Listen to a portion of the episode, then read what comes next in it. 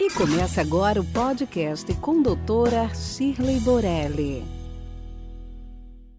Após realizado o diagnóstico e o tratamento clínico que o paciente vai fazer em casa, algumas possibilidades de tratamento são realizadas em consultório.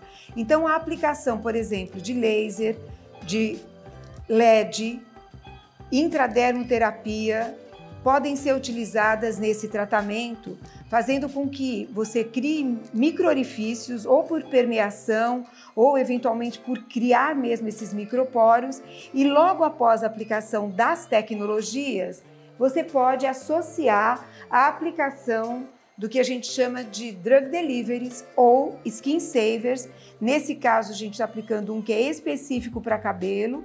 Então, você vai gotejando e massageando, porque você criou os microporos através de lasers que possam ser ablativos ou não ablativos, em comprimentos de onda adequados para que não haja carbonização nem lesão do folículo, obviamente, mas permitindo com que haja uma penetração ainda maior da substância ativa que vai ser colocada imediatamente após cada tecnologia. Fica aqui nosso podcast de hoje. Acompanhe nosso dia a dia no Instagram. Esperamos você semana que vem no próximo. Até lá! Esse podcast foi gravado por Ética Marketing Médico. www.eticacomh.com.br